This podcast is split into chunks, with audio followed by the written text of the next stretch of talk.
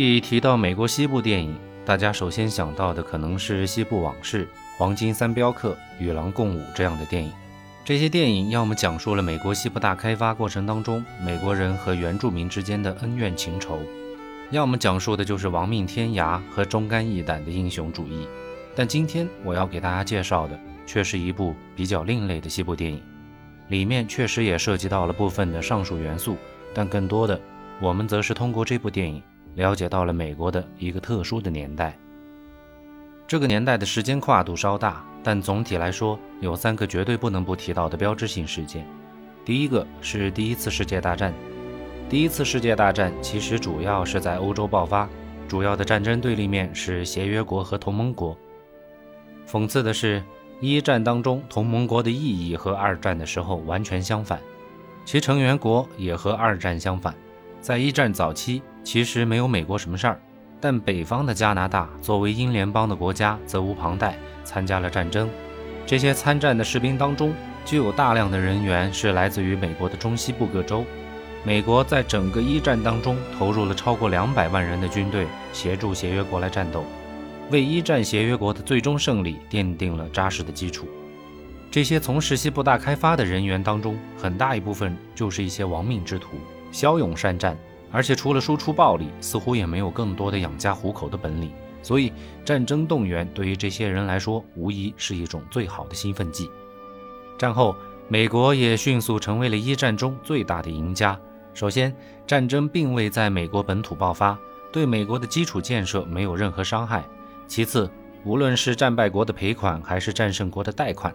美国都获得了巨额的回报。不过，为此，美国也付出了超过二十九万人的生命作为代价。第二个标志性事件是美国在上世纪二十年代的禁酒令。十九世纪末期，美国的酒行业特别发达，但饮酒所带来的社会问题也层出不穷。无论是家庭暴力，还是因为酒驾引起的交通事故，都直线飙升。当时的美国政府就想通过一刀切的方法来制止这些社会问题。禁酒令一开始的效果还不错，但有句话怎么说来着？需求决定了供给，民间对于酒精的需求高过了对于法律的畏惧，大量的个人和一些小的团体就开始私自酿酒，特别是在广袤的中西部地区，这些私人酿酒者甚至组成了团伙，开始实施对从酒精饮料的生产到销售渠道的控制，并且开始有武装的保护和对政府执法部门实施对抗。最终形成了大量的黑帮。第三个标志性事件就是著名的美国经济大萧条。美国经济大萧条爆发于二十世纪二十年代末期，由于一战之后工业产能获得了极大的提升，福特汽车就是全世界第一家用流水线来生产的工业企业。但过剩的产能、不均衡的产业结构和资本家盲目的风险投资，在社会当中产生了巨大的经济泡沫，终于。在一九二九年十月，随着股市的暴跌，大萧条拉开了序幕。无数的银行倒闭，工厂关门，货币迅速贬值，所有的工业非必需品一夜之间就成为了废铁，而粮食等必需品则奇货可居。但作为传统农业州的美国中西部地区，却早在一九一零年代就已经有了大萧条的征兆。粮食因为货币贬值，变得一文不值。非常多的粮食要么烂在地里，要么被集中焚烧，甚至出现了大量的牛奶被倾倒在密西西比河的事件，使密西西比河成为了真正的银河。但在东部原本发达的城市，平民却因为粮食短缺饱受摧残，很多人因此要么移居中西部地区，要么就到中西部地区投亲靠友。这一大萧条一直持续了四年，才在罗斯福新政的努力下逐渐结束。以上三个标志性事件都对美国的中西部地区从人口结构、社会管理和经济结构上产生了重大的影响。著名的高分影片《燃情岁月》也正是在这样的背景下，通过对一家人命运的描绘，阐述了在不同时代背景下，单独的个体是多么的渺小和无助。当然，上述背景并不是观影的必须，没有这些背景知识，人们同样可以看懂这部对人性有着深刻剖析的佳作。但有了这些背景知识之后，观后感自然会有更深层次的一个认知。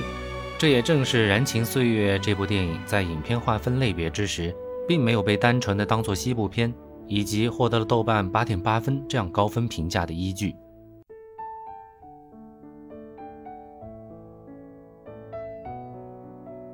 燃情岁月》的原声音乐来自于已故电影配乐大师 James Horner。关于他的详细介绍，我已经在我的这档节目第一集当中有过详细的介绍，在这里我就不再赘述。感兴趣的朋友可以回到第一集当中去看一下。我之所以第一集就讲述了 James Horner 的音乐，其实正是因为我本人就是他的忠实粉丝。在所有的配乐大师当中，他的风格我最为接受。听的次数可能远大于其他的配乐大师。究其原因，我在认真思考过后，认为可能是我特别喜欢他关于悲伤和美好的相互交融和理解。无论是《勇敢的心》之中威廉·华莱士的悲壮赴死，还是和王妃之间的爱情，亦或是《泰坦尼克》之中杰克和露丝之间的凄美爱情，还是《阿凡达》里面对于生命之树的赞美和轰然倒塌的悲壮描绘，James Horner 都做到了极致。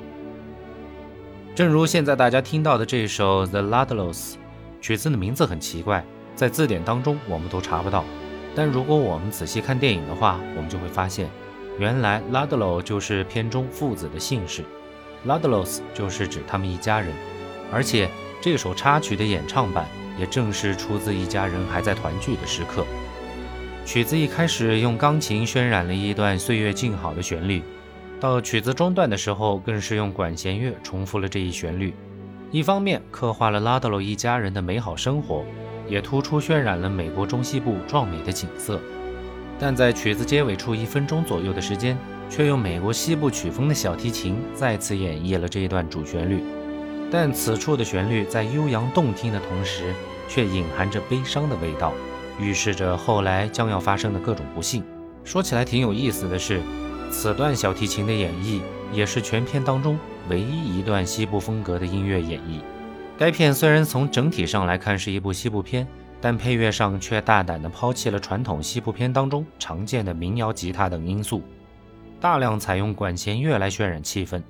这恰恰验证了我在一开始提到的三个标志性事件对于该片的背景影响。其实也就是说，这部片子虽然是一部在美国中西部发生的一个小故事。但却是整个美国在那个时代的一个缩影。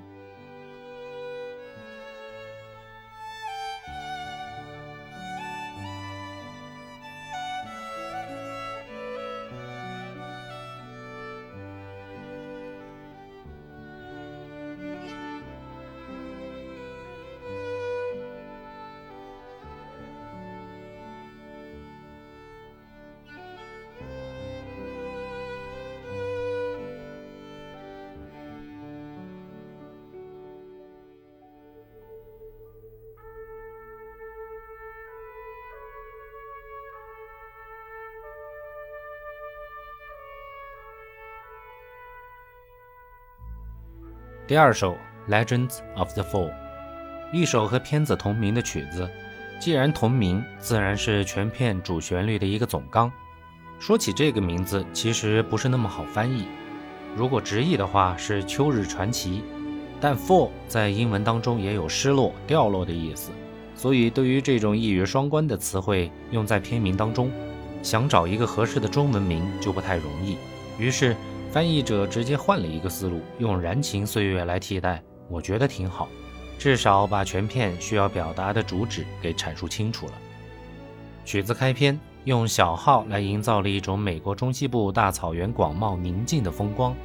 配合着画面，就像一部纪录片一样，让眼睛和耳朵同时获得了极大的满足。旋律上用大调来彰显气度。继而通过了一段管乐来体现西部大开发人民的勤奋和对美好生活的向往，但是在曲子的后半部分，画风一转，旋律上明显凸显出不安的音符，预示着故事的走向。这样的处理如果在一首单独的作品当中很少见，但在电影的配乐当中却很常见，特别是这种和片子同名的曲子，一般都是将整个故事的概要通过音符的形式来向观众传达。这一点，我在上一期《菊次郎的夏天》当中有过详细的讲述。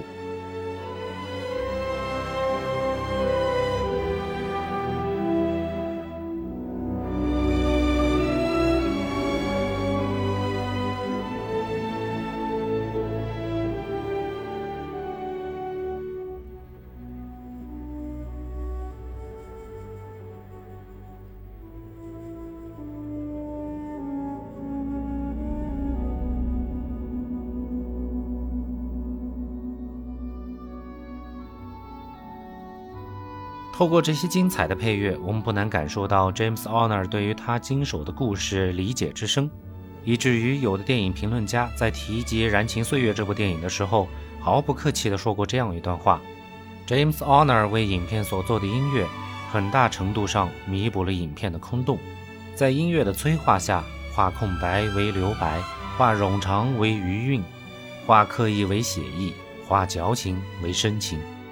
在这里，我要强调的是。片子绝对没有这位影评人说的那么不堪，在他的评价当中，我们不难想象，美国本土其实对该片的评价明显有着两极分化的表现。这依然和一开头我们提到的三个标志性事件密不可分，这也是美国民主党和共和党在意识形态上有着根本分歧的一种体现。但这位影评人对音乐的褒扬却说到了我的心坎里，只可惜，一代伟大的电影配乐大师。却英年早逝，只留下了这些精美的作品，作为他对生活的热爱，被听众一遍一遍地传承了下来。